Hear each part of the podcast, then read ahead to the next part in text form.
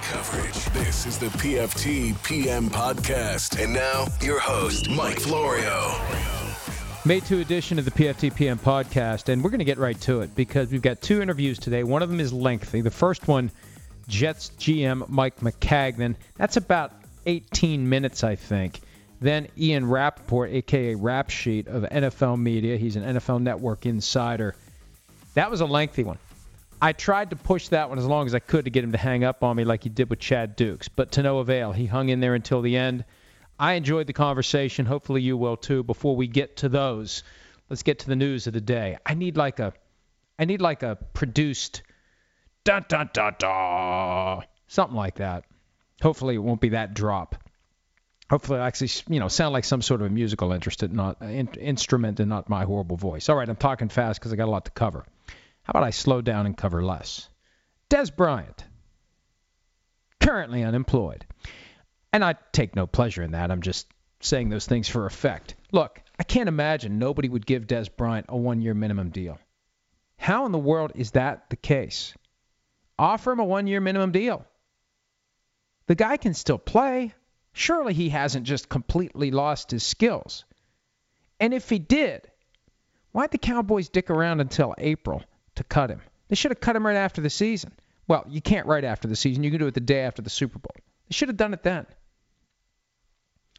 So, now for cap reasons, they may have had to wait until the league year began in March, but still, I don't know how you come to the conclusion the guy just can't do anything anymore. And it gets back to the point I was making earlier today on PFT Live. Why in the world would Cowboys executive Will McClay come out and say that Dez just couldn't do it anymore? Why piss the guy off? Now, if he just can't play, it doesn't matter, right?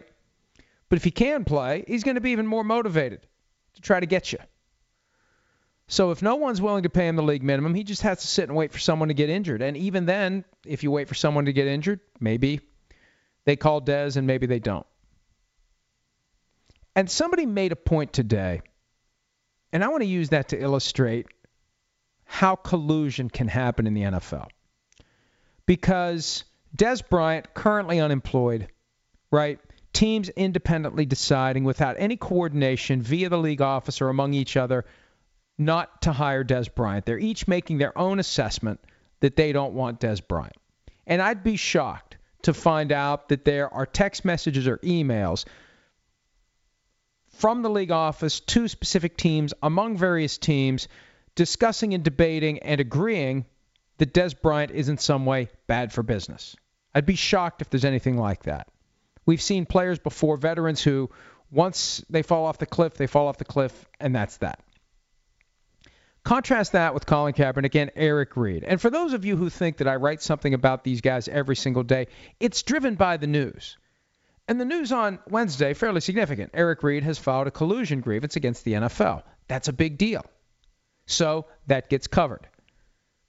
And I see people make the point from time to time that it can't be collusion if these teams are just deciding on their own that these guys are bad for business, right? independently, simultaneously, or eventually coming to the conclusion that it's not in our interest to give Colin Kaepernick and or Eric Reid employment because they are bad for business. Now that sets aside the notion that the NFL has given these players the right to protest and is now holding their proclivity to protest against them, and that could be the basis for other potential legal action. And the NFL Players Association may have been hinting at that today in the statement that it issued acknowledging the Reid grievance, because the union says, and I'm paraphrasing, we don't rule out other potential legal options on behalf of our members. But in the Kaepernick case, unlike Dez Bryant, I have a feeling text messages, emails, other communications in which the wisdom the business practicality, the desirability of giving employment to guys at the forefront of the anthem movement is discussed.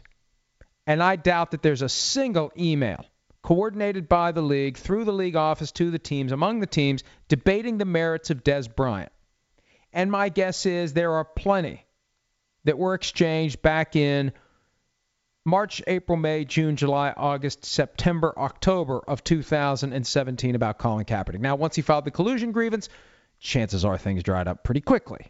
Chances are the flow of digital evidence immediately slowed to less than a trickle once Colin Kaepernick filed his collusion grievance. But that's where the evidence of the collusion is going to come from. And that may be a good argument maybe more from a PR standpoint, I don't know that the arbitrator needs to understand that, but with a player who just no longer has it anymore, he's probably never the topic of conversation. Pick a player.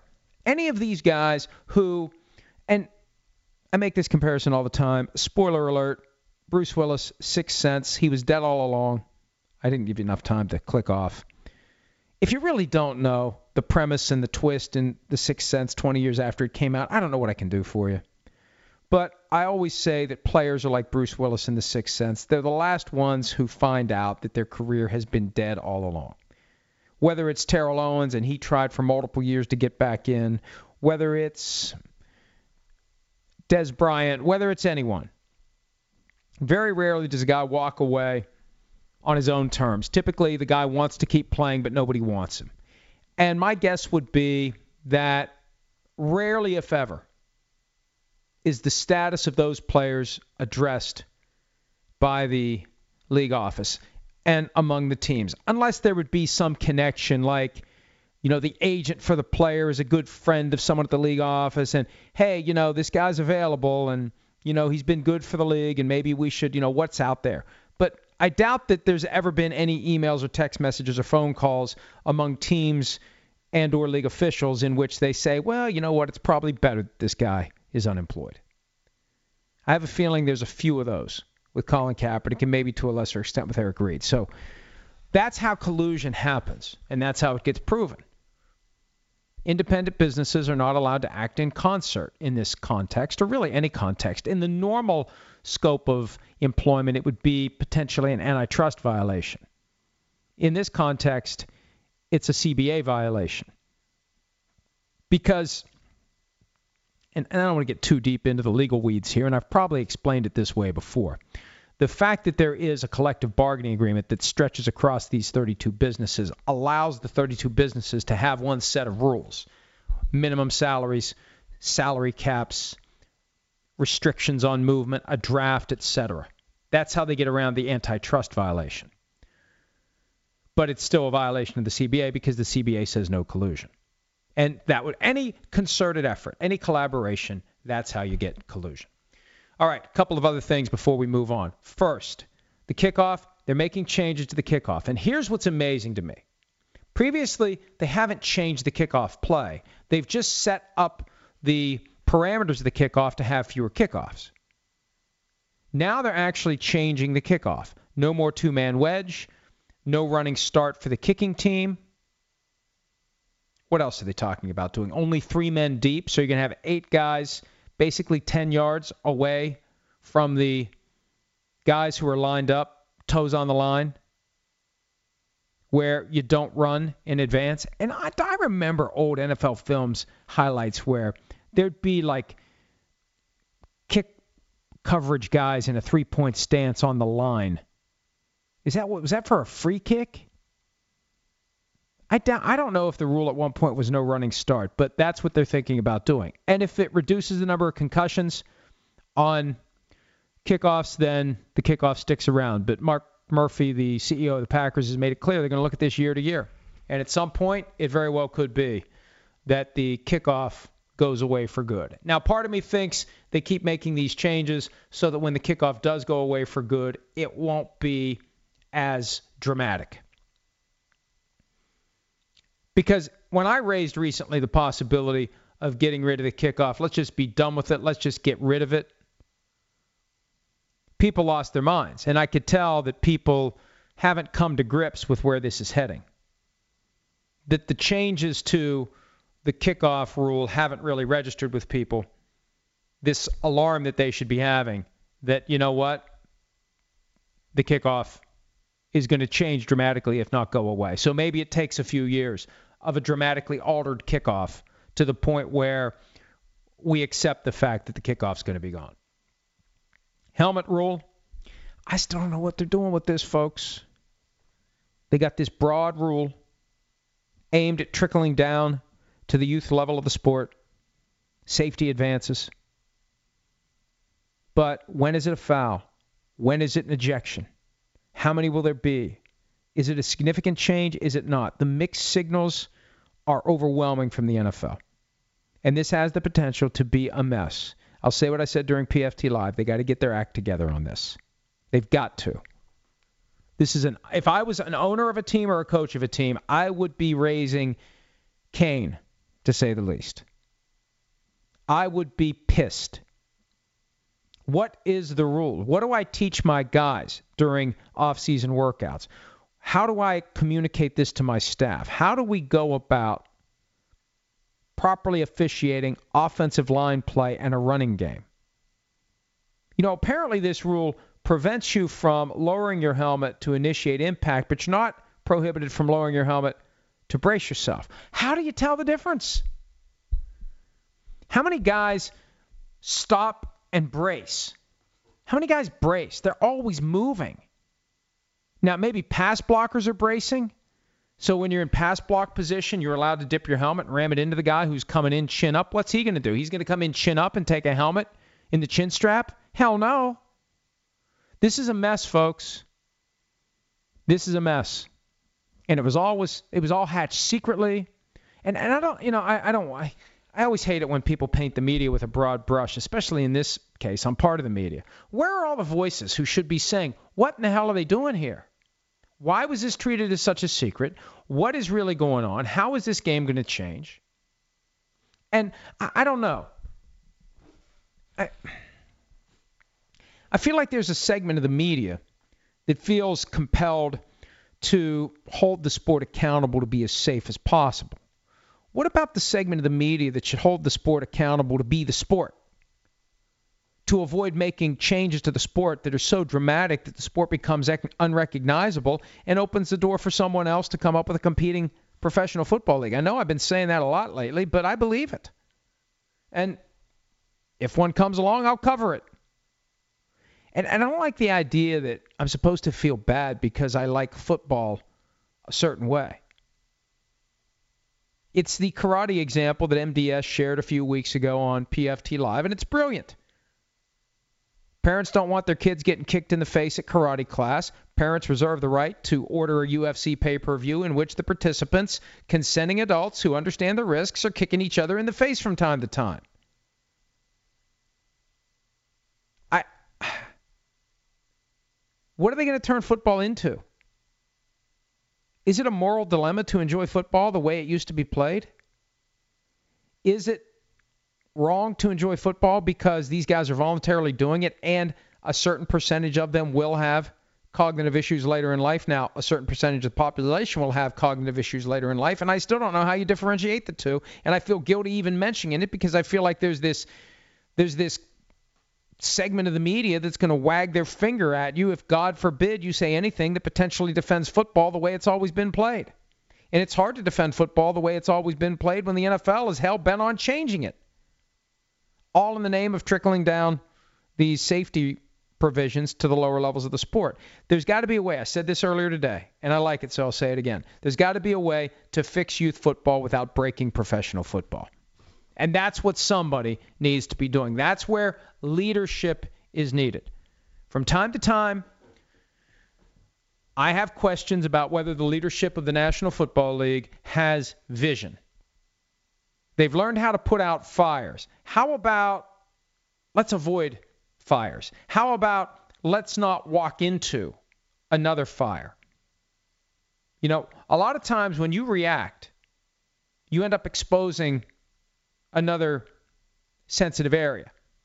And then you got a problem there, and then you got to react the other way, and then you got a problem over here, and you're twisting around trying to avoid getting stabbed in every different direction.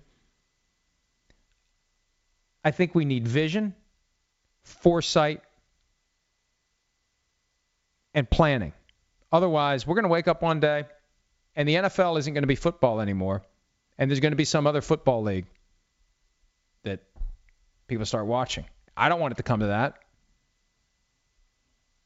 All right. One more thing before we play the interviews. Actually, let me do this.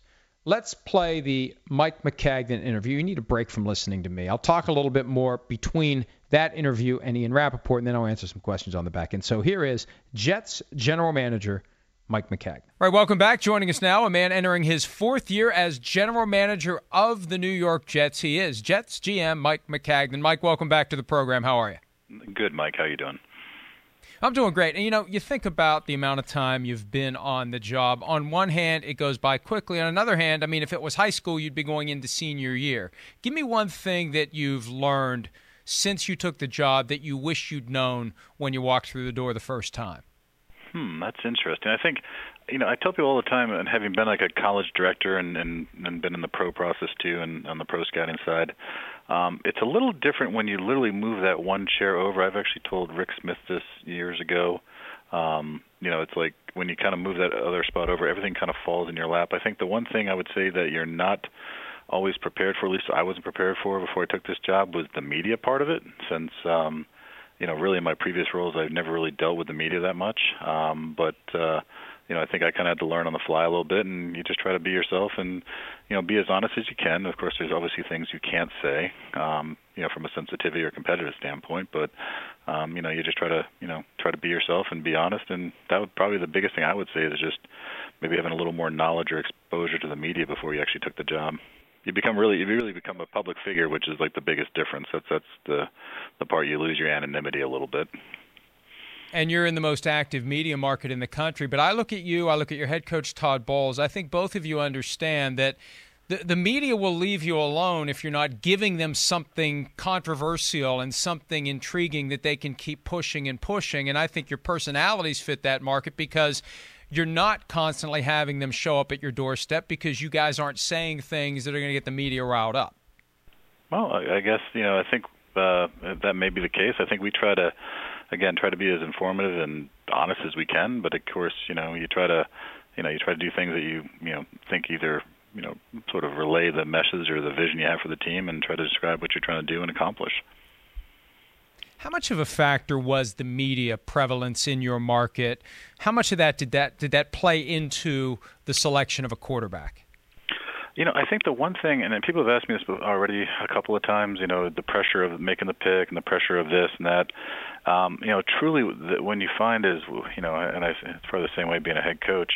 Um, but as a general manager, you, you really put it off to the side. So I think, you know, your focus really is making sure you make the right decision decision not only that is correct, but has the best, you know, the right, the best uh, in terms of the upside from an opportunity cost standpoint. Um, and that's what you do. You really kind of compartmentalize things. You you try not to worry about things you can't control. You try to focus on things you can control. Um, you know, you realize that yeah, you know, there's a lot of people have a lot of, you know, emotions and have invested a lot of time and money in, in supporting the team from a fan standpoint. And your goal is always to make the best decision. So, um, you know, the team has success on the field, and the fans obviously, uh, you know, are rewarded or enjoy it from off the field.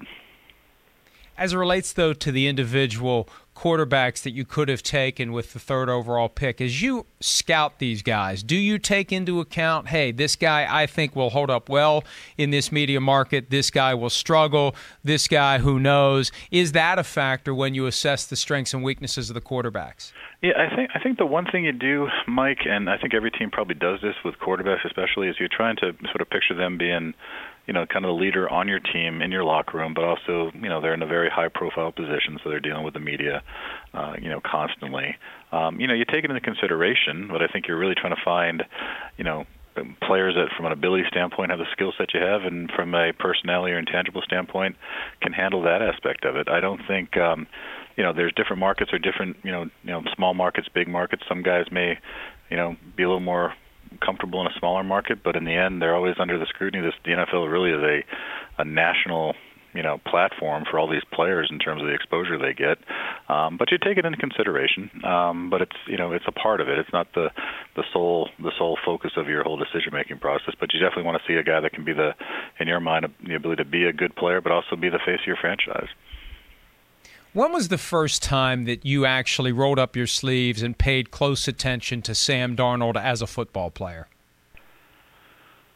Well, uh, honestly, probably about two years ago. Um, I think really with with quarterbacks, you don't you know, again, you don't control who comes out early, and we have, and I have no influence on, from that standpoint. But um, you know, it's a very important position. I think every time you get a chance to see players, I always tend to, you know, you spend so much time focusing on the draft eligible players, but you're always looking at the younger guys to kind of see, um, you know, who may be a good player going forward. I would say simply with quarterbacks, you know, you start that process very early, and uh, there's it's such a difficult position to play that if you're, you know, anytime you get an opportunity to kind of see them and get a feel for them, um, you know, so I would say simply, uh, probably, I probably, you know, paid attention to Sam Darnold, you know, probably his 2016 season, and I saw USC play a few times and had a chance to go in there. So, you know, not that you actually look at him directly, but you, you know, you're aware of him and he's on your radar. And I think really you roll your sleeves up probably about you know, really about two weeks from now, like literally, we started our process for this year's draft class about almost like, you know, about literally two weeks to the day from probably today, a year ago, and um, and of course you you focus on them all the way through the process. And once they declare, you you get a chance to get access to them, and then you really dig into them, and you know get a chance to get all the you know intangible and background information on them, and get a chance to see them up close, live, and personal. And then, at what point before you make the phone call to Sam Darnold as the third overall pick in the draft did you come to the conclusion that this is the guy? Do you remember the moment where the the switch went for you that this is the guy we have to have?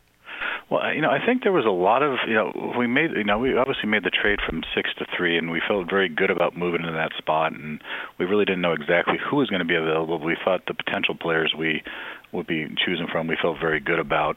Um, you know, I think, you know, I think, you know, as you go through this process, and it's it's different with different players but uh, as we kind of got exposure on Sam, and and and this is not unique to him. There's other players. You know, you, you kind of get a comfort zone, and where you feel, you know, you you feel good about their evaluation from an ability standpoint, and you feel good about their, you know, evaluation from an intangible standpoint. I would say simply, with the underclassmen, you tend not to actually see them for the first time until you get to Indy, but it's such a small little window. You only get 15 minutes with them. It's probably more. Uh, for us, at least, when you get a chance to get to the pro days and you get a chance to have them come into the facility, I think really I would probably say simply with those guys, or with Sam in particular, it's probably when he had a chance to come in here and visit us for the 30 visit, and we got a chance to spend a day with him. You know, we felt very, very comfortable with him at that point in time. When you make the move from number six to number three, Mike, do you have in your mind a hierarchy? Like, hey, I'm at number three, I have one, two, and three, and I have to be comfortable with the possibility of taking the third guy on my list? Or you just have a general feeling that whatever happens, however it plays out, you'll be content, you'll be happy with whoever's still left when it's time to make your pick? Yeah, you know, we had a we had a, a pretty good. I mean, we've done so much work on a lot of the players in this draft class. We felt really good you know, when we made that decision, made that trade, I, I think um, thinking back on it, we went into pro free agency. Uh, you know, Brian Heimerdinger uh, is kind of my right hand and guy, and and we did a lot of work on not only the pro free agency but also the college draft. Um, you know, we had a plan going into it. We actually sat there and. uh you know, we obviously pursued Kirk Cousins, everybody's aware of, and once that didn't go, and you know, that didn't, you know, happen. He signed with Minnesota. We quickly turned, pivoted uh, around that time frame. I actually had got a chance to go see Baker Mayfield at his pro day. I saw Josh Rosen at his pro day. We're like literally right back to back. Sam's pro day was still coming up. Josh Allen was coming up, but I'd spent, I've already had spent so much time evaluating those guys, or we had we had evaluated those guys. We felt very good about going from six to three. Um, we did it kind of a little ahead of the curve, and um, you know we paid a, a good price for it. We also realized that sometimes on the trade charts, when you're going up to get a quarterback, you pay you you know pay a little bit of a premium. Um, but we felt very good going into that third spot, and uh, we were very uh, you know, we felt well positioned to get a good player there, and as it turned out, you know, Sam fell to us, and we were very happy and very excited to take him. So the draft begins with the Browns taking Baker Mayfield at number one overall. When were you reasonably certain that that's the direction they were going in? You know, it's interesting going into the draft, and and and this has happened a few times. And I always tell people like, there's always things you don't expect uh, to happen uh, leading up to it. Um, I think for us, you know, there's a lot of names kind of bouncing around with the first pick. Um, you know, I think when we made the trade, our, our assumption was Sam was probably going to be that guy. Um, based on all the projections. But as we uh, with this one in particular, like I don't really think honestly it was till the day of the draft when you started hearing some grumblings um, that it was going to be Baker. Um, and at that point in time, you know, you weren't sure if it would, you know, if that was going to hold or be something different. And of course, then you had the second pick, which was the Giants, and we knew they liked certain players, and there was also the possibility of them either taking a quarterback or taking, you know, a running back or another position. Um, but also the possibility they may trade out of that position. So, um, you know, really, you know, it was probably the morning of the draft that we kind of, you know, had an idea there was a, a realistic possibility that um, Baker would go one, and and we're probably like everybody else in terms of our knowledge of that. I think years past, I think when we did, picked Leo, we kind of knew about four or five days out there were some scenarios that looked like Leo may slide to us, and and then you know more recently with Jamal Adams, we knew about two or three days out that there may be a, a decent scenario where he would potentially be there. But I think for us, quite frankly, we really uh, probably didn't you know realize there would be a you know a Baker or another player may go there at one uh, until about the day of the draft after Mayfield was announced as the first pick, Mike, what's your anxiety level on a scale of 1 to 10 over the next 10 minutes as the Giants figure out what they're doing? yeah, that was um I don't know if it was anxiety. I think it's more kind of excitement. We felt very again, we felt very good with who was going to potentially be there at 3 for us. Um, but I think really what you end up doing, it's it's funny, Mike. I don't know if you've ever been in a draft room, but um, you know, there's you know, again, sometimes the phone's ringing. There's potential trades happening. Um, a lot of times nowadays, we're literally like watching the TV like everybody else, and we're seeing if a player suddenly gets a call. Um, I think the one thing with the Giants was when they had uh, when they kind of they turned their pick in kind of not necessarily early, but earlier you know, more often, you know, we kind of monitor if, if teams are kind of facilitating a trade, if, if the teams at the draft are on the phone. Um, you know, sometimes when people don't take, you know, they take the full allotment of time. Sometimes they're trying to facilitate a trade. Uh, so you're always, you know, our big thing was, you know, we knew the, you know, they knew the Giants like Saquon quite a bit, and he's a heck of a football player. Um, but we were just kind of see if they're going to stay and pick a player, or pick Sam, or pick Saquon, or move out of the pick. And you know, of course, when they turned the pick in, we realized it was Saquon. It was uh, a lot of excitement and a uh, little little tension, but but for the most part, we again, I've always I felt very calm going into this because I felt very good about being in the third spot. Did you have a flow chart or a plan for what you would have done if the Giants would have called you up and tried to put the squeeze on you to do a flip flop to ensure that they don't trade that second pick to someone else? You know, we we uh, yeah, you do. So the thing we do, a lot of teams do, and, and we're no different than everybody else. You go through a ton of different scenarios. You go, you figure out what you would do in terms of compensation if things were to happen. Um, you know, I'm not necessarily, you know, going to talk about hypotheticals of things that didn't happen that we would have done, but uh, we were very prepared for that, and um, you know, we feel very comfortable again, you know, if something were to come up, if that was something we would have an interest in, but more likely, we felt very good at three. So I've said this before, like we were really, really comfortable being in that third spot and seeing what would happen. What does it mean to you to have a veteran quarterback on the roster who doesn't view the rookie as a threat, but as someone that the veteran can help learn the game and develop the way he needs to? Yeah, I, I think that's a, a really good thing to have. I know a lot of teams when they invest in a, a young quarterback, they like to have that environment. Um, I've been around a few teams that have had different quarterbacks in that role. I think, quite frankly, Josh is one of the best ones I've sort of been around. And uh, you know, as a person and what he brings from an intangible standpoint, I still think Josh has some good football left in him, and you know, kind of excited to see what he can do. But but I feel, and I think most teams ideally want to have a veteran guy in there that is um, you know, can can you know ideally you know not only be a good player for you, but also have an environment in that room which is good for a young quarterback to come in, mature, learn in, and use as a resource.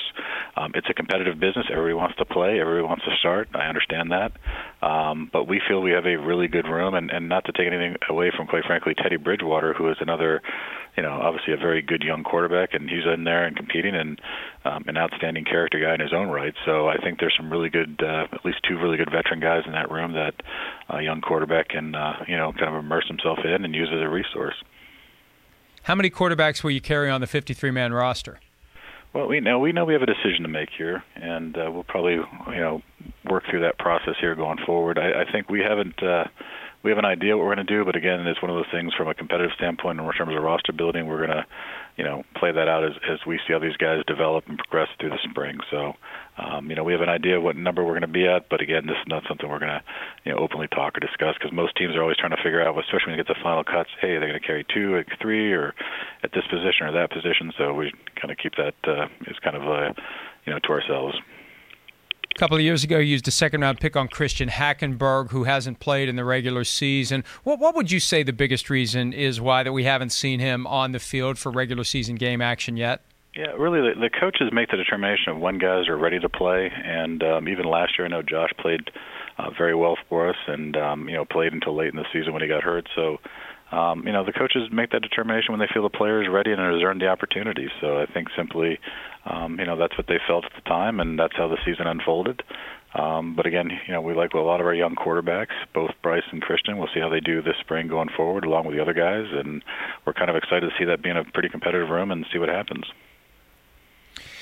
Now, recently, one of your receivers, Quincy Enunwa, talked openly about the Patriots potentially being vulnerable and maybe the Jets can topple them in the AFC East. When you hear that, do you do you get a little fist pump going, or do you cringe a little bit because you'd rather the Patriots not get the fire stoked any more than it already is? Well, we we have a very long-standing rivalry with the Patriots. It's funny actually coming here. Um, you know, of course, I think every a lot of teams have rivalries with the Patriots. They they they obviously are a very very good team and have done very well. Um, you know, through their you know, obviously through their, you know, their existence most recently. Um, but it was interesting. There's, I don't think, um, you know, honestly, I don't really think much about that stuff. I think, you know, um, you know, we know there's a very big rivalry with them. That's, you know, that's that's obvious, and uh, you know, the players obviously weigh in and say what they say. But, you know, there's a lot of football to be played here before we get a chance to actually play them. And, and, and but I like personally, like from our from my standpoint, I like the rivalry aspect of it. I think when I was first came in the league, I was with the Redskins, and we had very big rivalries with obviously the Giants and the Eagles, and but but the the Cowboys was the big big one. And uh, but that's that's part of football. That's what makes this game so great. Do you have a countdown clock somewhere in your office that will tick off the days, the minutes, the hours to August 3, 2022? Uh, you know, I, I, you know, it's one of those ones you do. Um, it's more in your head, but honestly, after the draft's over, I'm, I'm quite excited, excited to see what these guys look like here in minicamp and uh, rookie minicamp here this weekend. So, um, but yeah, in the back of your head, you you you really want to see them in pads and when they get in here. Um, but at least we get a little taste of it early. But yeah, you know, every I think every GM, honestly, every personnel guy or coach probably has that same clock. So I'm no different. Oh no, this is a different clock. Let me let me let me repeat the date and the year. August three of 2022. Oh, That's the day Tom Brady turns 45. oh my God! I'm sorry, I misunderstood that. Um, I thought it was more the uh, start of the season. Uh, yeah, I would say I, I think actually um, I actually have on my phone a little thing that rings every time he has his birthday. So um, my wife is like, "What's that alarm for?" I'm like, "Oh, it's Tom Brady's birthday today." No, um, no, I, I you know, I think uh, you know he's a heck of a player, and, and I haven't, uh, you know, I guess, uh, yeah, I, I, uh, I don't know if it, I, I guess I haven't set the age 45 clock in my my my phone yet, so we'll see. But but I mean, in all seriousness, how much of your construction of the roster now, getting a young quarterback now, how much of that takes into account the reality that at some point Tom Brady will be gone, and at that point maybe there is a vacuum at the top of the division that the Jets can fill? Yeah, you know, I think I think Mike, what you, what you end up doing a little bit, you know, you're cognizant of what the other teams around you and the and the age of their players. Um, but really, I mean, we we have a vision for this team, and I think when you came in here, you know, we really want to build it through the draft, and that takes time, and we understood that. Um, you know, and the other part is, you know, I think we have, you know, we want to have a young core of players, which I think we've we've you know have a foundation now. Um, we're excited about adding Sam to that to that mix. Um, we're in very good cap shape. We, you know, literally, I think we lead the league in terms of available cap space for next year. I don't know if uh, picking up Leo's option has maybe changed that slightly, but we're definitely one of the top teams in terms of cap space going forward. So we feel good about, you know, building this team and the vision we have for it. And um, you know, again, New England is obviously been a very good team in this in in, in the league, and you know, of course, like all teams, um, they've had a you know they've done a very good job. But it goes as time goes by, like players get older, and you know. But if uh, we can position ourselves well, like our goal is not really to measure ourselves about where New England's at, but more about the team we're trying to build. And and of course, if we can achieve that, then uh, we'll be in a good position to be competitive, and and and the fans hopefully be very supportive of and excited about. Well, Mike, congratulations on making the bold move to get the guy you wanted. All the best to you and to Coach Bowles moving forward. We look forward to talking to you again down the road. Sounds great, Mike. Thank you very much, and uh, let me know if anything I can do for you. All right, thanks to Mike Maccagnan. Very enlightening as to how they went about coming to their decision to trade up and ultimately to take Sam Darnold, who I think has the right demeanor, the right mindset to thrive – in the New York media market because I don't think that the people in the media there will see him as somebody who can maybe be pushed and rattled and badgered into saying things that will make for good copy and make for good sound bites. And I think that's the right demeanor to have. It's the Eli Manning demeanor. You don't want to be over the top. You don't want to be a soundbite machine. Because the more sound bites the media gets, the more they're going to want. You want to be not boring, but closer to boring than flamboyant. That's for sure. Right. I saw an item from the New York Times regarding, and I want to pull this up and make sure that I get this correct. The headline Redskins cheerleaders describe a trip to Costa Rica that crossed a line. Now, I was reading the headline. Obviously, I try to avoid saying the team name in deference to Native Americans who are actually offended by that word. And yes, there are Native Americans who are offended by that word. I think plenty of people regardless of background, national origin, gender, age, race, whatever, will be offended by this article that relates to a Costa Rica calendar photo shoot. And the cheerleaders were at the photo shoot with sponsors and FedEx Field suite holders present with up close access to the photo shoots, even though there was apparently some topless photography, some body paint. It's one thing to not have those make their way into the calendar. It's another thing to have a bunch of men there that they don't know watching. How does that happen? And we've seen these irregularities. We've seen these lawsuits. We've seen these incidents cataloged as to how the cheerleading staff gets treated. These are all extensions of the team. The team is eventually responsible for these actions. And these date back five or six years. It came up from the perspective of fair pay. Are these people required to work more than they should? Or more accurately, are they getting paid enough for the hours they put in? And this all falls under the Fair Labor Standards Act. At some point, you're shorting them because for every hour they devote, they should be getting their hourly rate. They're not salaried employees. They're hourly workers and they should be getting the money that reflects the total investment of time. And then through those lawsuits, we've been privy to some indignities that haven't really reached the level of Me Too because it's typically a female manager of the crew imposing at times bizarre, at times offensive requirements upon the members of the cheerleading squad. This is the first time it kind of crosses over and it gets creepy it falls into a category that what's the NFL going to do about this?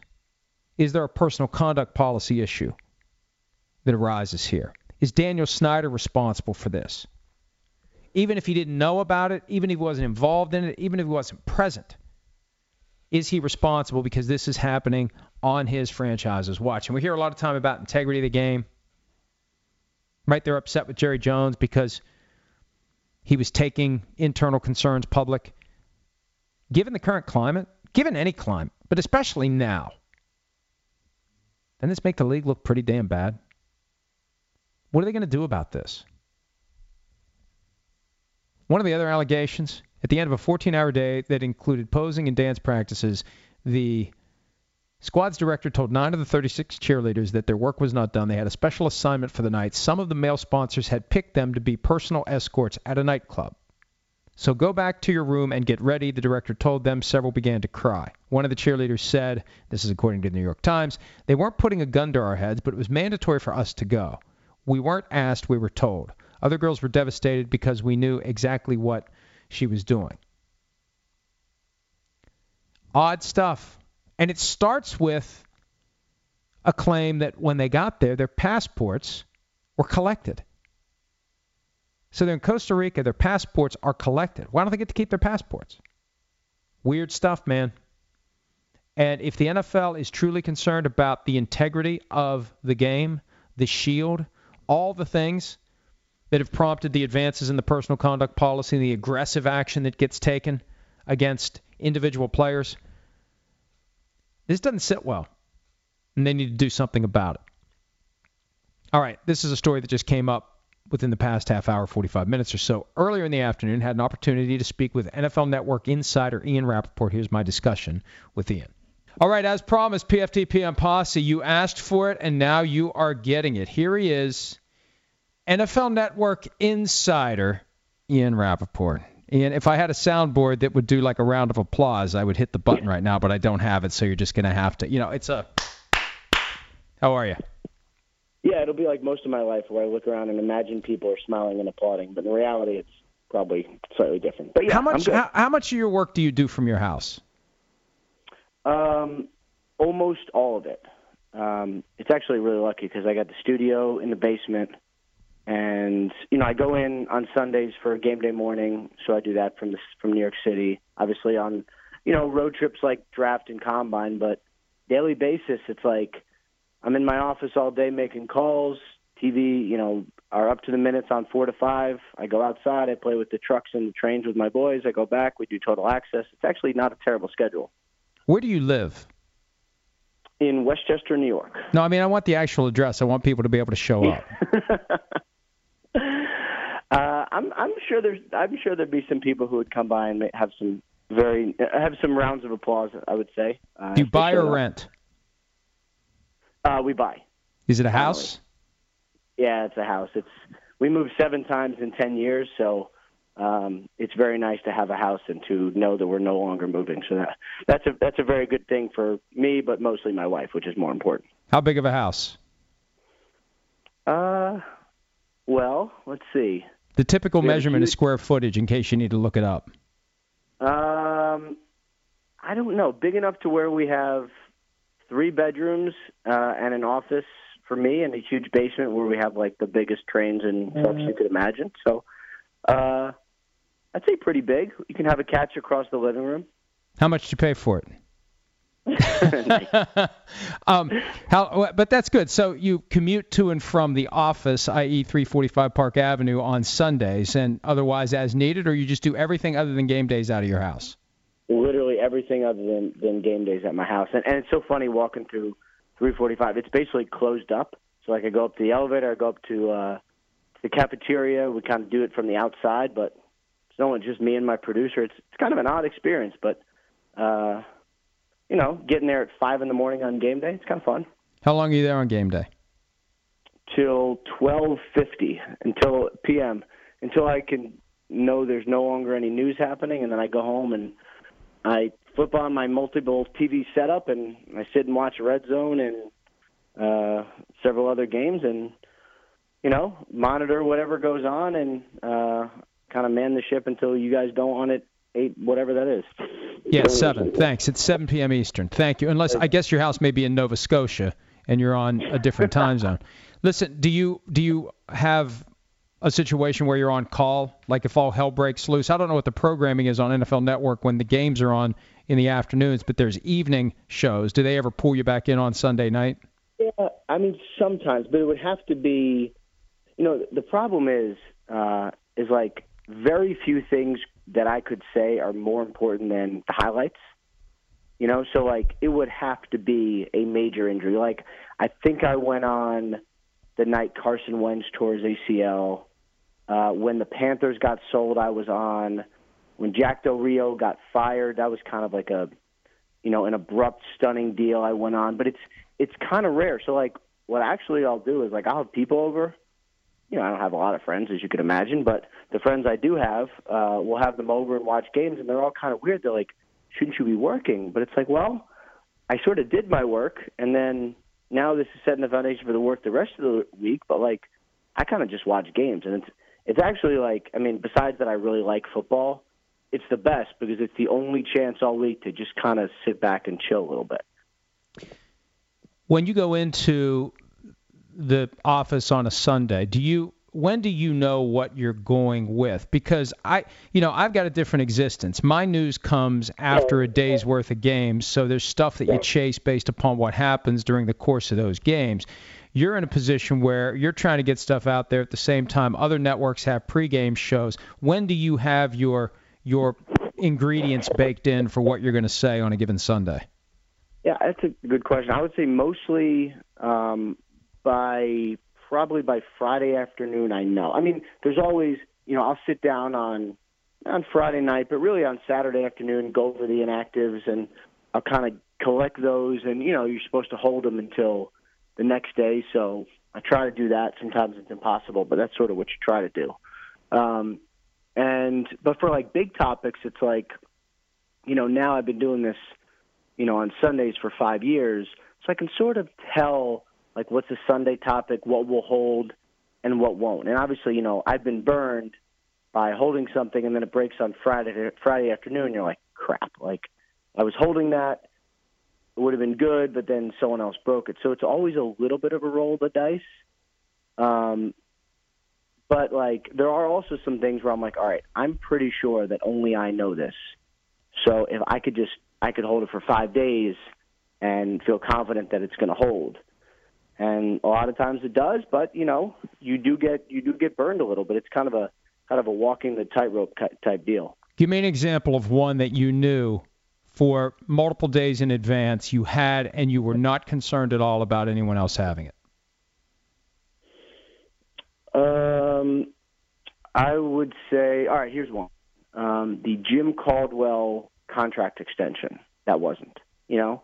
Um, I would say I knew that probably four or five days in advance. It took a long time to actually find out what that was. I mean, I thought it was what it was for probably a couple months, you know, meaning like the one plus one rather than a multi year.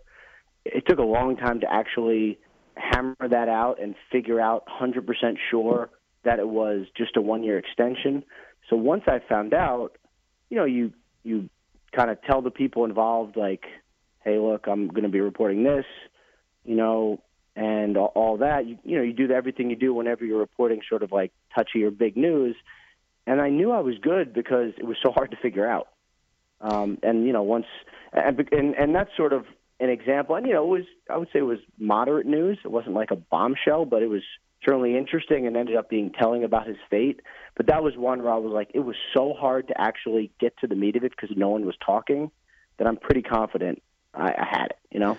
And and it's one of those stories that corrects the record. There's already a report out there that was presented with much flair and circumstance that Jim Caldwell has a contract extension, and that means his fate in Detroit is secured, that he'll be there, blah, blah, blah. And it turns out it's one of these phony extensions where there's only one year of a guarantee, so it's cheaper to move on from the guy because you can fire him and just pay him for one more year instead of being on the hook for four or five years of pay. So it was a significant story, and it was telling, and it did correct the record because the prevailing view, and I think it was ESPN that had the initial report, painted a picture that just wasn't accurate. And that happens a lot, right? And what has that happened to you and, where and, you And I'm sure I've done it. I mean, I'm not sure. I've I've done it too where you get a piece of information. You, I'm sure I've done it with contracts. We talked about this where you get the information, you put it out there, you're the first to break it, and then you sort of learn like 2 or 3 days later like, ah, like I should have been more accurate in using the words this way or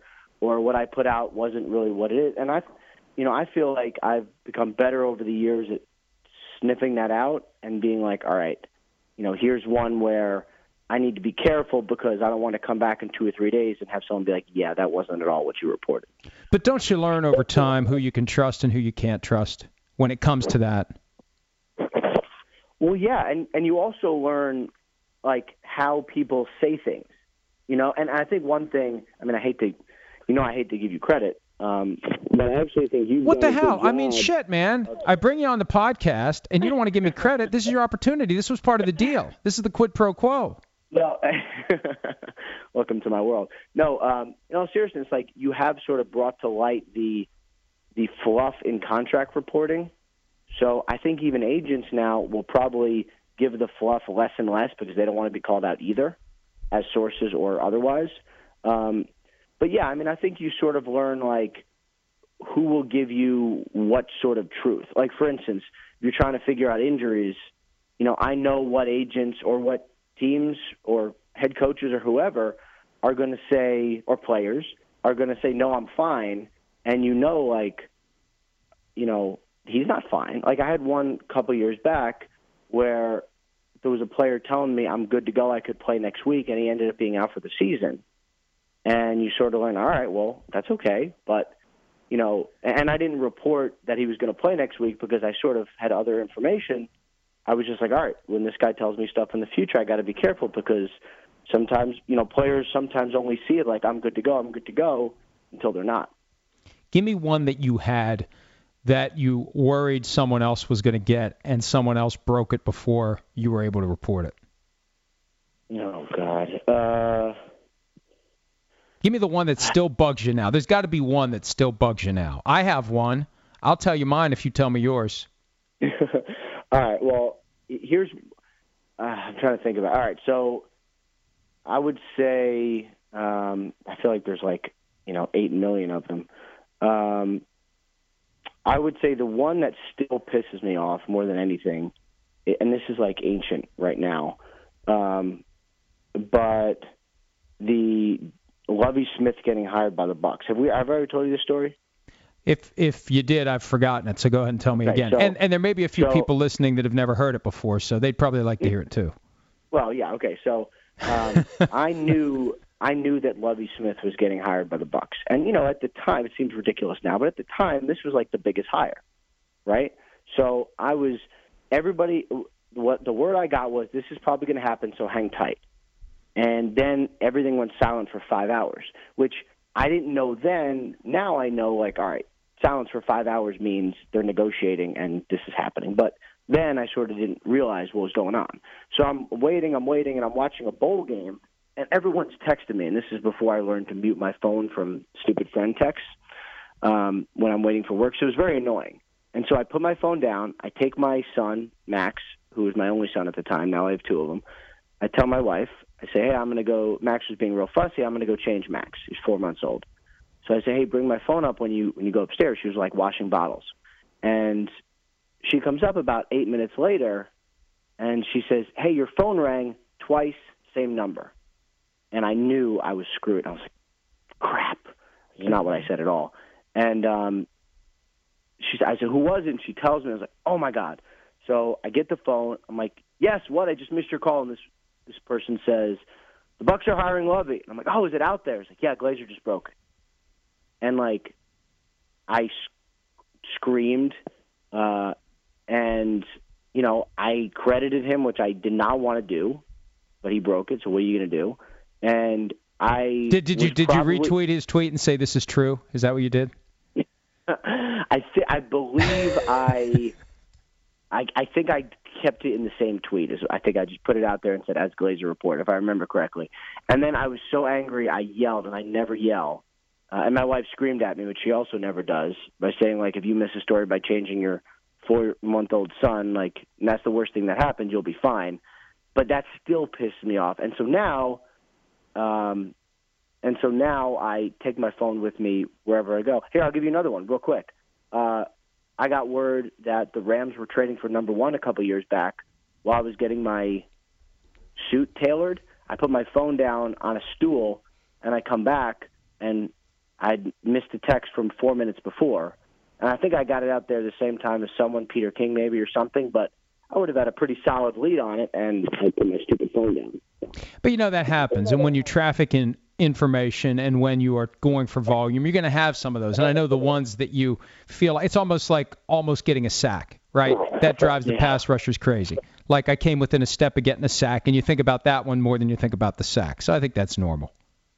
I think. Uh, what was yours? Well, I thought you weren't going to ask me. I thought I was going to be able to get past it. First game of the season, you know, that's always when we get rolling. So you like to have something good, preferably that is relevant to the game. And what we do now, I don't hold something. If I have it, I'll go with it. And we've decided, hey, we can still talk about it and maybe we can add something to it. But people who may pick something up on Twitter aren't necessarily picking it up by watching it on TV. So Right. I had known for a few months that John Harbaugh had gotten a contract extension that put him up near the top of the stack, seven and a half million, whatever it was, after they won the Super Bowl. And it was the game. Remember, they played in Denver that year because they couldn't play in Baltimore to start the season. That was 2013.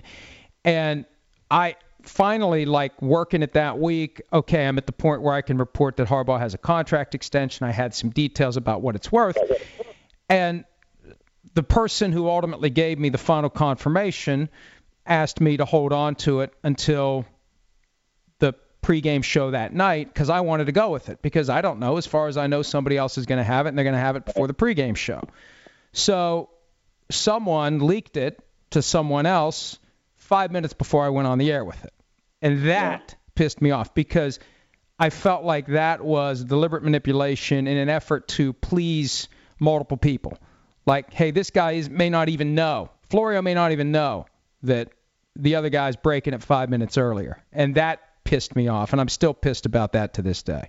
Yeah, I, I remember that because I was just getting started. And that was sort of, you know, I was on our pregame show too uh, it was yeah before that's right before Thursday night. I was on a pregame show and it came out bang bang, and I was like, you know, in my head I'm like, oh maybe there was like a group text or it was weird, and then I was like, ah, oh, I you know, I of course missed it and had to confirm, which is even more annoying. But we know um, we know. I know when the group text goes out because a lot of times I get it as well, and I know who copies and pastes the group group text, and you're not the one who does. But there is someone who copies and pastes the group text and has well, no shame when it comes to others realizing, hey, I can look at your tweet or I can look at my phone. It's the exact same words. Anyway. Well, one thing about Twitter is Twitter calls you out on that. So I'm doing that because people will be like, uh, why are you guys all tweeting the same thing? And I'm like, all right, great. Yeah, I mean, at least make it a little bit different. At, at least, at, at least add a comma or something, so it's not exactly the text that was received. What's that? I always add a hashtag. Oh well, anything other than just the actual. Tell, you can always tell who the really good sources are because they'll send it to you as if you could just tweet it. I'm always like, that's that's so nice of you, you know. Well, but then you have to resist the temptation to do it. Oh yeah. So. Uh, let me see what else I want to ask you here, because you've already been charitable with your time, and I'm sure you have other things to do. Tell me the story about how you took the football in the face. Was that real? Did that really happen, or was that staged? Because that ball's not coming in as hot as it could have been. Oh my God. Okay, so first of all, definitely one of my greatest moments because you know now I think I know what's going on in TV. I think I know how to do it and all that. I didn't know anything then. I was not only did I not know anything, I was not good. Not that I'm good now, but I definitely wasn't good then. And so I'm standing, and I, but back then I was a field reporter based in Dallas. So I'm standing on the sidelines in Houston. It's Texans Packers. And, you know, I would get so nervous before my hits back then.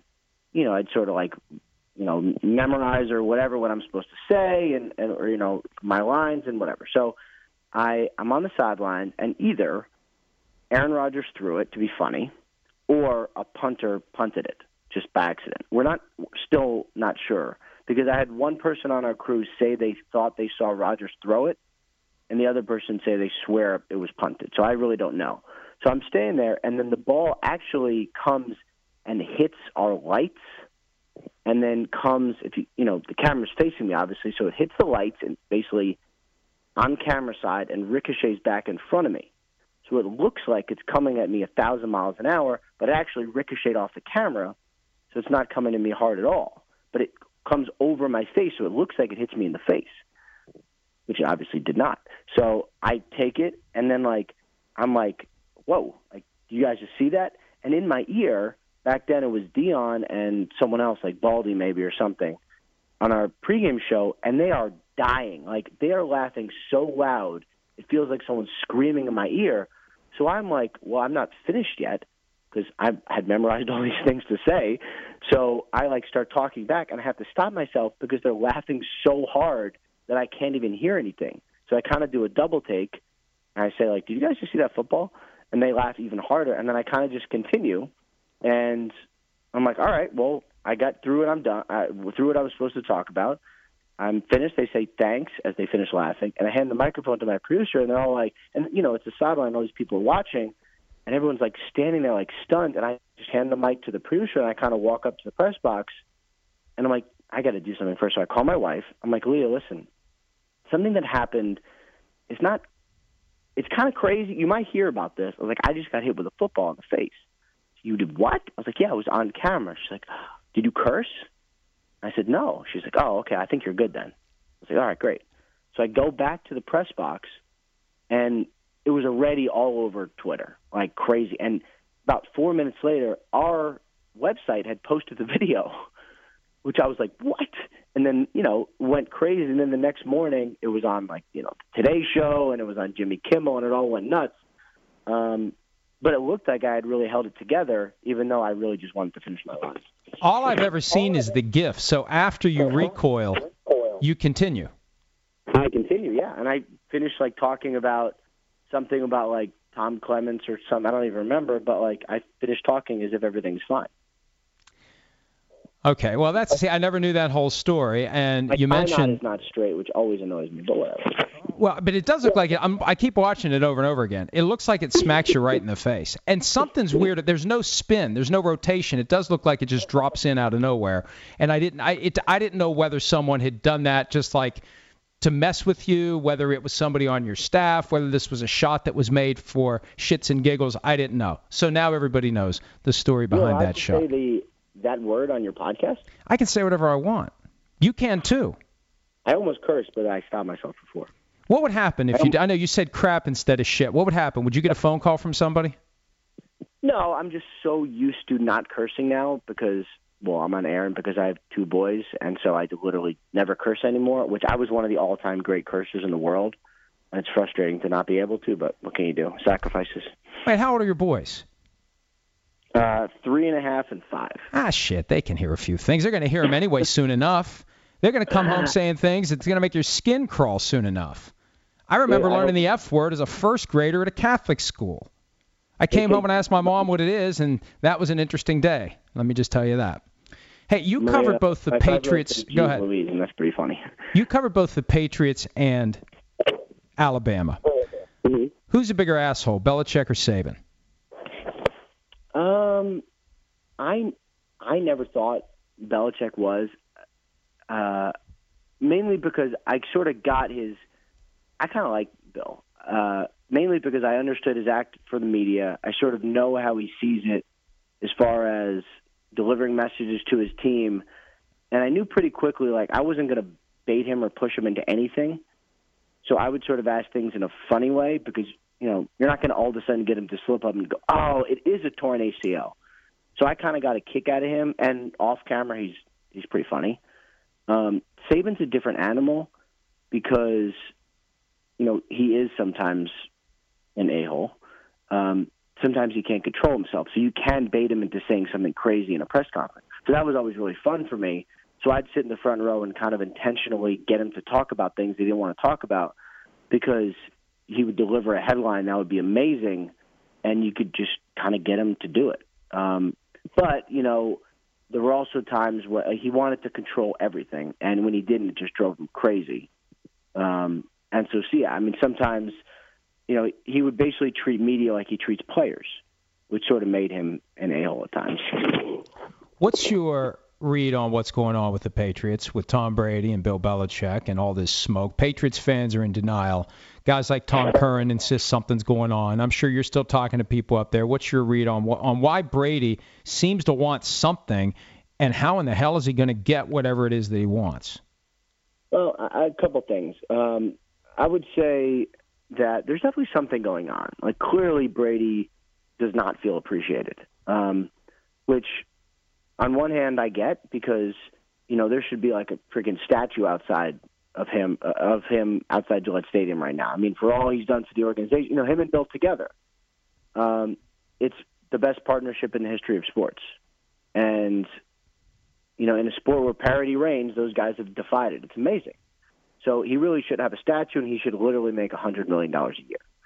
Um, now he doesn't, and that's partly his own choice because he's taken several contracts that help the team a lot, and then sometimes the team has used it, sometimes it hasn't.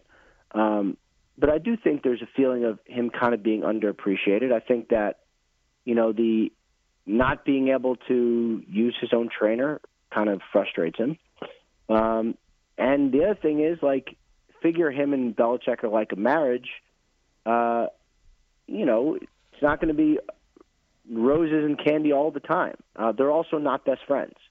They have the best working relationship again ever, but they're not best friends. So sometimes they kind of rankle each other, and I think this is one of those times. On the other hand, I don't really care.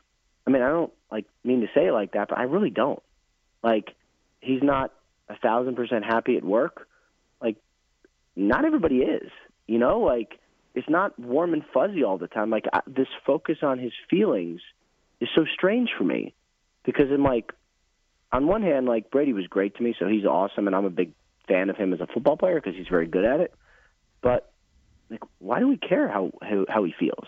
You know? Well, be, well, and like, here, I'll, t- I'll tell you exactly why. Because we are closing in yeah. on the end of his time in New England. We don't know when it's going to be. We don't know whether it's going to be whether it's going to be orderly and clean or whether it's going to be awkward and clumsy as I've said and this is going to be before your time but you know when the train pulls into the station it can pull in the way it's supposed to or it can be like the silver streak and take out the entire freaking station.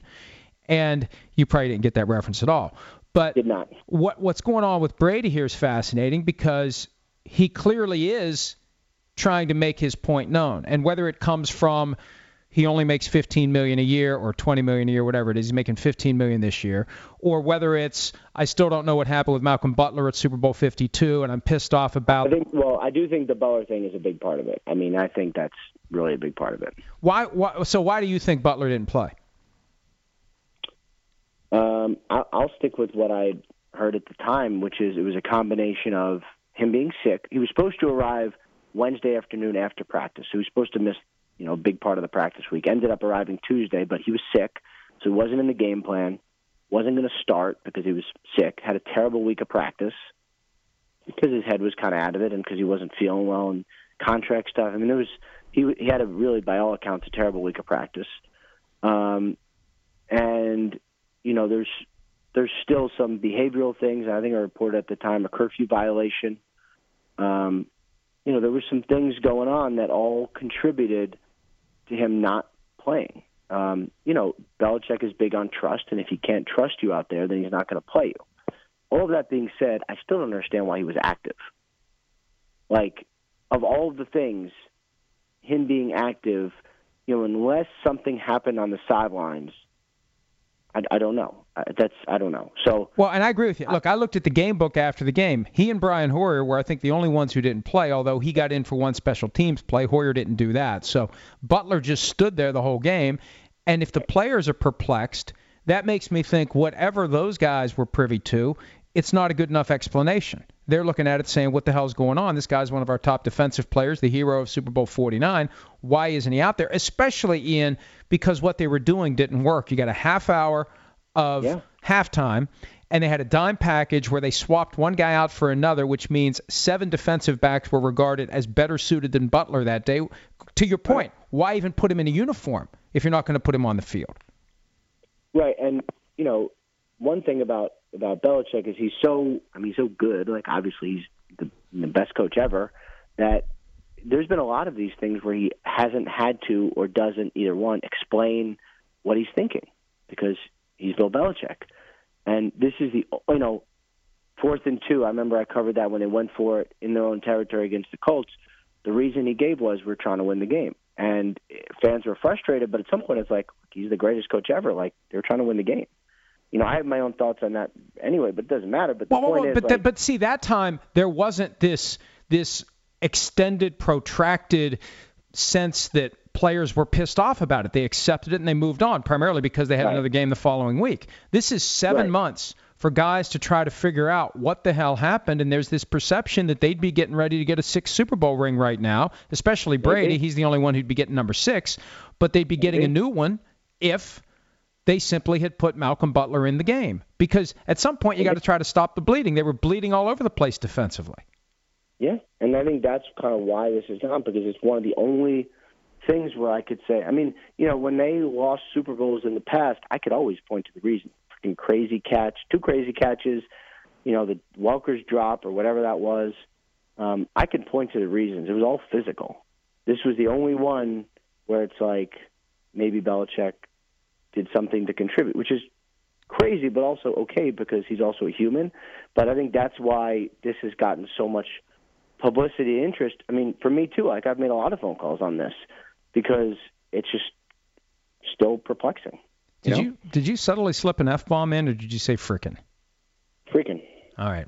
Yeah, we'll have to go yeah. back and check the tape. Well, indisputable visual evidence will be tested. I, Look, I am pretty sure I accidentally said said the F word on WFAN like five years ago. Uh, I was very nervous people would catch it. I'm almost positive I did, but I could have said freaking. What knows? show were you on? Uh, with Joe and Evan. Five years ago?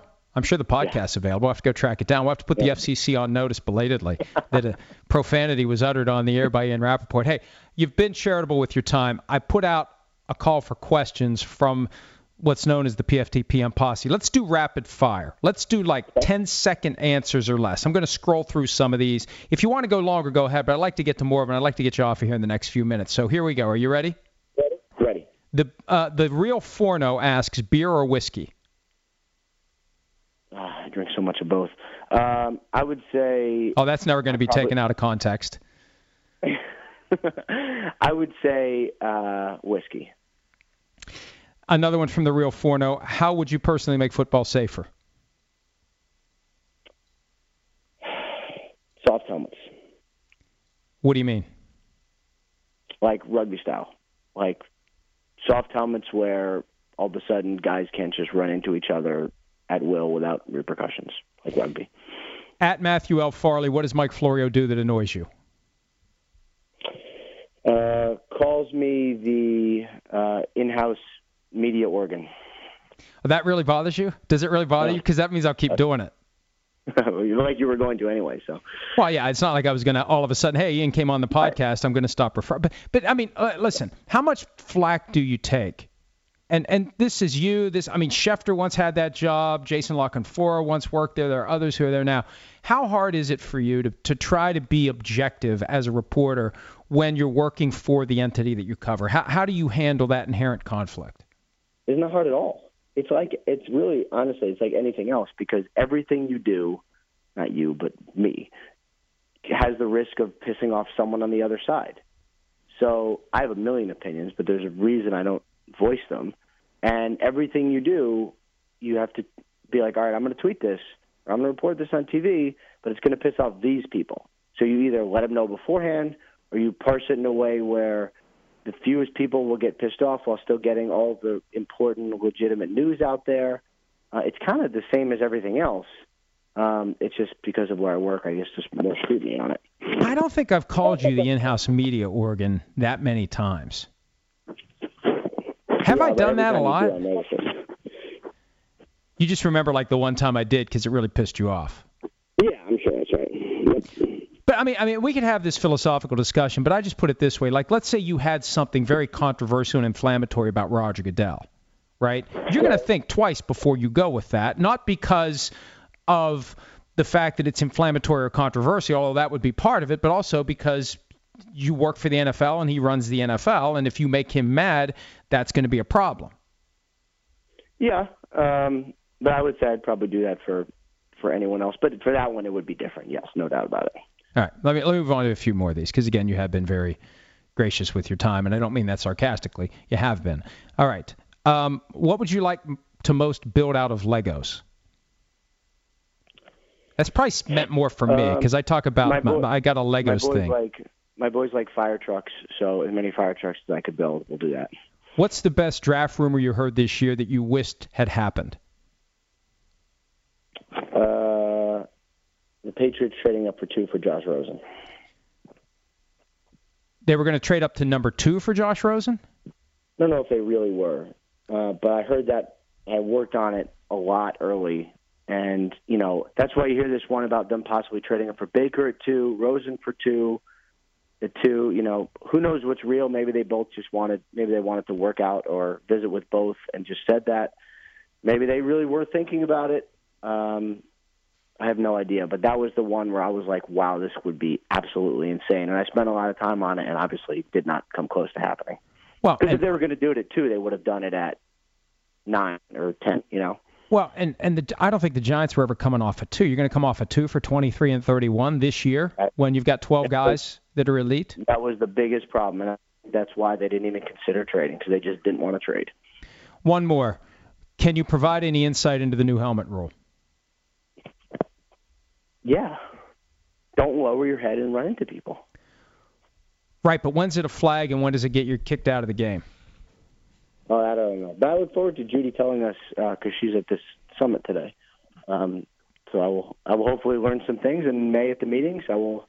I actually seriously will try to find out a lot of answers on that because I have like everyone else, I, am very curious about the specifics. Aren't you curious about the fact that there were 10 proposals from the competition committee that they told us, the media, about, and then there was 11th proposal that no one knew about, and they went in there and they ran this thing through, and there was no transparency? Doesn't that bug you a little bit? Um, I didn't really think about it like that, but now that you mention it, it is kind of annoying. No, I mean I don't know. Um, I, I want to see the final, final, final, final answer before I have an opinion on this. Sometimes these things don't make sense until they're finished, and then they do. And I hope this is one of them. One more for you, and this is mine. How do you think legalized gambling is going to change what we do? Uh, I don't think it's going to change what we do at all.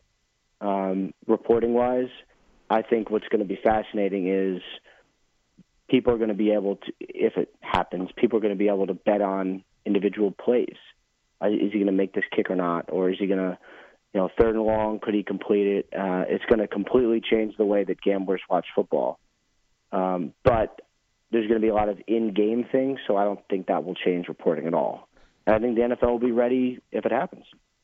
And you know what? I agree with you on that last point. And actually, I've heard Roger Goodell talk about this, and I've gotten the sense that he's less concerned about the impact on the integrity of the game from the in game prop bets because there's no real way to corrupt anything one play at a time. It doesn't corrupt the desire to try to win the game. It's when you have millions of dollars on the Raiders minus five, where it becomes a potential problem to the integrity of the game. But I think what it's going to do, it's going to drive more interest in the sport. It's going to make everything associated with the sport more valuable once the states, however many it's going to take before there's a tipping point. But I think there's going to be a race by these states to put gambling programs in place, and I think it's going to be good for the league. And one of these days, we're going to find out exactly what the league plans to do. Do you have any information, any insight on how the league is going to handle this gambling phenomenon once it becomes real? I I don't have any reportable insight except to tell you that they spent a year studying it and that they're going to be ready for it. Do you have any non-reportable insight? Yeah, I'll text you later. All right. Hey, uh, thank you. I, I expected I, I held you as long as possible because I wanted to force you to hang up on me like you hung up on Chad Dukes. I was hoping you would do that. Then Howard Stern could talk about us like he did me and Dukes yesterday. Oh, he did? That's what I heard. Wait, when did he do that? Actually, two days ago, I think, or three days ago. Man, he needs to get a little bit. Uh, he needs to get his information a little bit updated. It must have been a slow day that it took six weeks to finally land on Stern's radar. Well, I'm gonna have to go track that down. My friends were all excited. So. Well, hey, uh, thank you and I keep hoping that you'll tell me you have to hang up and go, but apparently that's not going to happen. So we'll end this in the conventional way. And uh, they're probably going to want you back again. I bow to the will of the PFTPM posse, but I have a feeling they're going to be happy with this. And uh, go have fun doing what you do this afternoon, and uh, make sure you have your, your pants on when you do it. All right, man. Enjoyed it. Thank you. All right. Thanks to Ian for his time. Now we answer some of your questions. Now, look, my general advice is this and this is how I reconcile not getting to every question that is posed. If I don't get to your question, ask it again tomorrow or the next day or whenever. And hopefully one of these days I'll get to it. Today, I got 71, and we've already probably been going for well over an hour. So let's see what we have here at PFTPM Posse. Will any member of the NFL front office, Koff, Troy Vincent Koff, come on the PFTPM podcast to answer questions about this stupid helmet rule? I think calling it stupid gives away our bias, PFTPM Posse. I'll keep working on it. That's our next goal. We got Rapoport. Sims is next. We'll work on getting Troy Vincent. PFTPM Posse, shouldn't the Browns want to be on Hard Knocks for the media exposure, especially with all the changes? They could pick up some fans not wanting to be on it. Seems like the opposite of what they were doing in the lead up to the draft. Here's the thing, though. I don't think being on Hard Knocks allows you to pick up fans. I don't buy that. You get fans by winning. That's it. And Hard Knocks may be a distraction to the effort to win. I don't have a problem not doing Hard Knocks. And if Hard Knocks went away, I wouldn't miss it. I know I'm in the minority. I don't care. That's my opinion. PFTPM Posse is it better for Reid and Kaepernick to keep their lawsuits separate, or would it be better to combine them? Keep them separate. You want multiple bites at the apple. Multiple bites at the apple. without question. Multiple shots at justice. The second case is often stronger than the first case. Always. Now, the NFL should want to consolidate, but it's two different guys. It's two different circumstances. They may have a hard time doing it. PFTPM Posse, if TB12 really plans on playing three or four more years, why would he start the revolt against Bill now? Why not earlier? He's had the clout for a while. Why put the strain on the relationship now? Is it a power play by Tom Brady to get things changed? That's what I keep coming back to. What does he want here? What does he reasonably think he can get? Where does this go from here? And I really do think that he's just worn out by the pressure he's feeling from people closest to him, specifically his spouse, to stop playing. And it's an easy argument to make. You have a husband who is going to be 41 on August 3. He's had concussions in the past. We know that because Mrs. Brady said so last year, out of the blue. I, I think that was the first step in this passive aggressive game of chess. Although it's from a place of benevolence. She wants him to live a long time. She wants him to be healthy. You get to a point where it's like, why are you doing this to yourself? You've won your five Super Bowls. You're regarded as the greatest quarterback of all time. No one else is ever going to match what you've done. Why do you keep doing it? Your kids are getting older, cats in the cradle and the silver spoon, and all that stuff. And oh, on top of it all, they don't appreciate you. They don't respect you. They're taking advantage of you. And let me tell you, nothing is harder than to make up a proper response when your spouse believes that some other outside entity to the marriage is taking advantage of you. I've been there. I remember when I first got in this business and I was writing for free for NFLTalk.com. I'd get the wait a minute, are they paying you for this? Why are you putting in all this work and they're not paying you? And I was able at that point to explain look, this is a, a brick. This is one brick. And I got a feeling that this brick leads to another brick, leads to another brick, and eventually there's going to be a shitload of bricks. And we're going to have one hell of a wall. And we're going to have a big house that goes around that wall. But at least I had an explanation, right? I was at the beginning of the journey, and I had a bigger play in mind, even though I didn't quite understand how it was all going to play out. Brady's at the end. Brady's on top. If he's ever going to be properly respected by his employer, it's now. What's your response when you're a guy who's worth 35 million a year if not more? What's your response to that? When your spouse says like Kramer to George, was it Kramer to George? Over the raincoats. Oh, it was George to Kramer, planting the idea in his mind that Morty Seinfeld, hi Morty, was ripping him off. Ripping you, ripping me off. How do you respond to that? So Tom Brady now thinks he's getting ripped off. Now, I don't know what's going to happen. I don't know what he wants. Is it just a new contract? If they pay him 30 million a year, is everything fine now? If he makes at least as much as Jimmy Garoppolo, would it be fine? Wouldn't it be funny if the Ron Borges story that was based on a phony made up source actually ends up being true? that Brady wants as much, if not more, than Jimmy Garoppolo. Andrew Ye. Great AJ Green interview. Thank you very much. Loved his helmet idea. NFL players would be far more popular because they would be more recognizable. The rule could easily be changed and enforced to allow players to remove their helmets in celebrations. Yeah, the only thing you don't want to do is throw the helmet like Stefon Diggs did because that could have hit somebody. But why why not take off your helmet? What's the what's the purpose of the rule against taking off your helmet? Because the rule against more creative celebrations was, well, we don't want guys to get too upset, and maybe that'll lead to fisticuffs.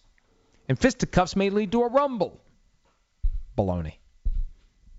I, I like the idea from AJ Green, and uh, I encourage. I, I, was great. It was great, and I it was a good response for him, and I could tell he put some thought into it, and he relished the opportunity to say what he would do if he were the commissioner for a day. And I know you know some of you on Twitter. I, I mean, AJ Green is not a diva. He's not. He's not a an all about me kind of guy. But you could tell he was very engaged and he gave very thoughtful answers. And just because he didn't yell and rant and rave and say, I love me some me, I, I, that was one of my favorite interviews of the year because I could tell he was giving real thought to the questions. And if you haven't heard it, check it out. We played it yesterday. It was on PFT Live today, and the video is available at ProFootballTalk.com. PFT PM Posse, do you believe Malcolm Butler knows what he did to get benched during the Super Bowl? And if so, why would he not speak up about it, assuming it doesn't paint him in a bad light? He's acted like he doesn't know. So I don't know. I, I just think that at some point we need to know what happened. And Ian Rapoport shared some of the things that he knows, some of the things he's learned. But I, if all that stuff was accurate, it would be adequate. The fact that it's not adequate makes me wonder whether or not it's accurate.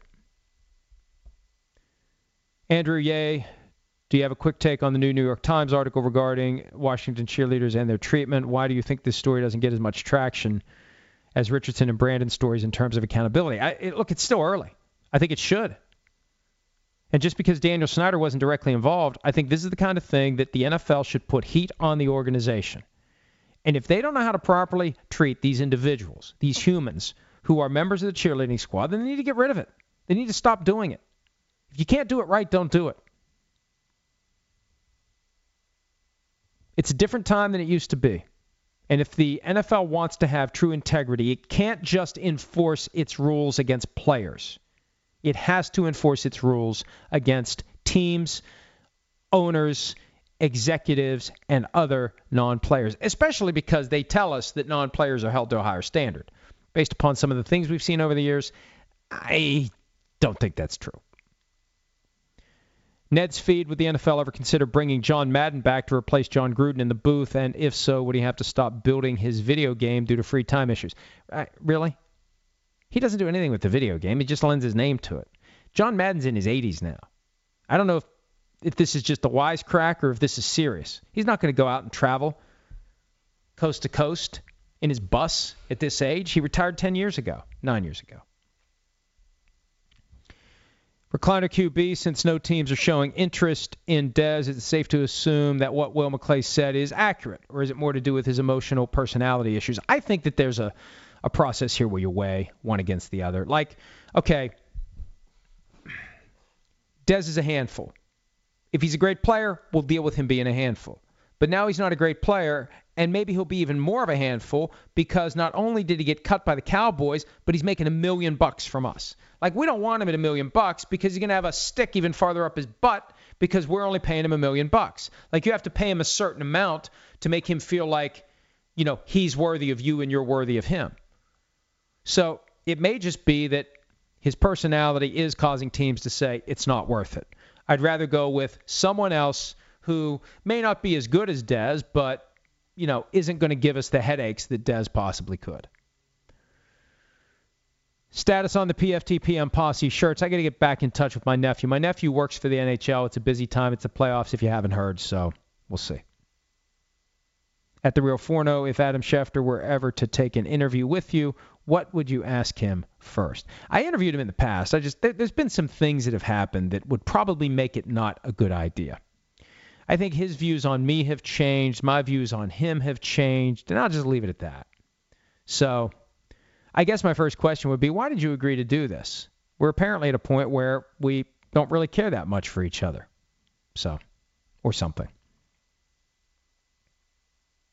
The real 4 0 is there any scenario where we see the NCAA become an essential minor league partnership with the NFL? Well, it already is. It's already the de facto minor leagues for the NFL. Question is will the players ever get paid? And the real question is will there ever be a viable alternative where guys who are playing in college can go get developmental reps during that three years between high school and eligibility for the draft? They don't have to go to college, they just have to wait three years. And you know, I think more football leagues are going to be viable because people are going to want to bet on things. Alliance of American Football, XFL, CFL, Arena Football League. This may pump life back into the Arena Football League. Why? Because you know it's a Friday night and there's nothing going on. So wait, there's a Arena Football League game on CBS Sports Network, Philadelphia versus I don't know one of the other cities where there's a team right now. Give me Philadelphia minus six and a half. All right, I'll watch that game. I got a hundred bucks on it. Let's go double our money or lose it. Recliner QB, if Ereck Flowers would have hired an agent earlier, do you think he would be on a new team or at least in a better situation than he currently is with the Giants? Seems like an agent could have helped him quite a bit since he's been in the NFL. Here's where an agent could have helped him as it relates to his situation with the Giants. the agent could have been pushing aggressively for a trade to be done back in February. Hey, uh, Dave Gettleman, look, you don't want this guy. He doesn't want to be here. He needs a fresh start. Can we find somebody? Can we find somebody? And you keep calling. Can you find somebody? Hey, Dave, how's it going? Hope you're doing well. Can you find somebody? Can we find somebody? And here's the other reality, too. You know, favors get traded at every level of this business. If you're an agent who's plugged in and has other players who either are or will be playing for that team, you call up and you say, I need you to do something for Ereck Flowers. Sometimes they will, just to buy goodwill for a point where the agent is in a position to exercise some discretion and the agent is willing to do so. Now, the best interests of the individual sometimes get thrown under the bus a little when that type of horse trading happens, but it also helps get things done. And when Ereck Flowers is representing himself and he's in a delicate spot, it's kind of difficult for him to call Dave Gettleman every day and say, When are you going to trade me? When are you going to trade me? When are you going to trade me? And when Gettleman says to him, well, What are you going to do for me? He says, Well, I'll go to the new team. But when it's an agent that has 50, 60, 70, 100 guys, you know, there's an, an unspoken way to do business. It's a relationship business, and people who have good relationships help each other out. That's why, you know, I, I, I think that it's possible at some point you're going to see a 49ers Patriots trade where it feels like the Patriots get the better of the deal to balance out the Garoppolo trade. There's a balance, there's a harmony, there's a back scratching process. That's just the way it is. All right, let's see what else we have here.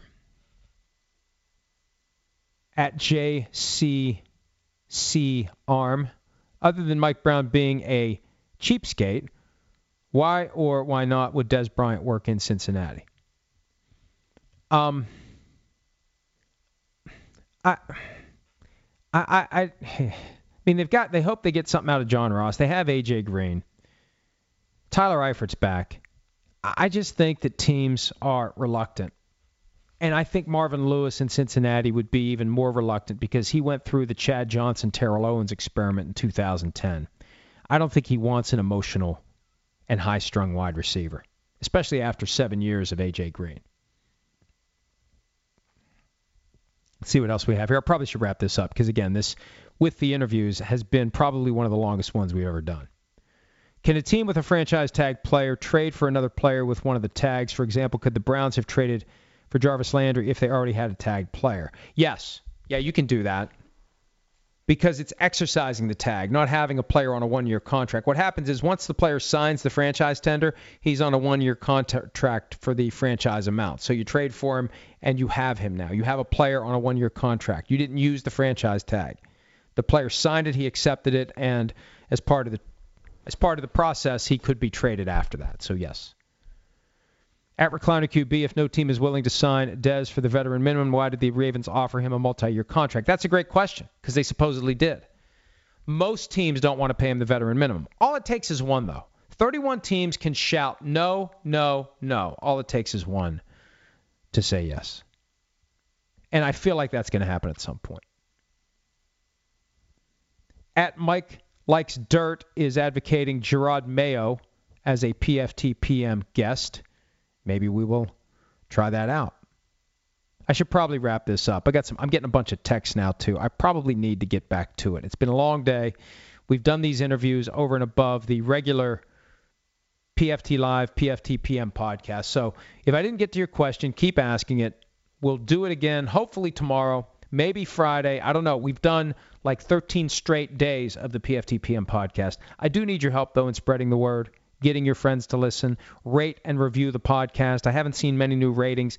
In this algorithm that nobody quite understands, it does have an impact on how the podcast is viewed, how it's regarded. So if you're still listening this far in, that tells me that you probably like it. If you like it and you haven't reviewed it yet, go review it. Introduce your friends to it.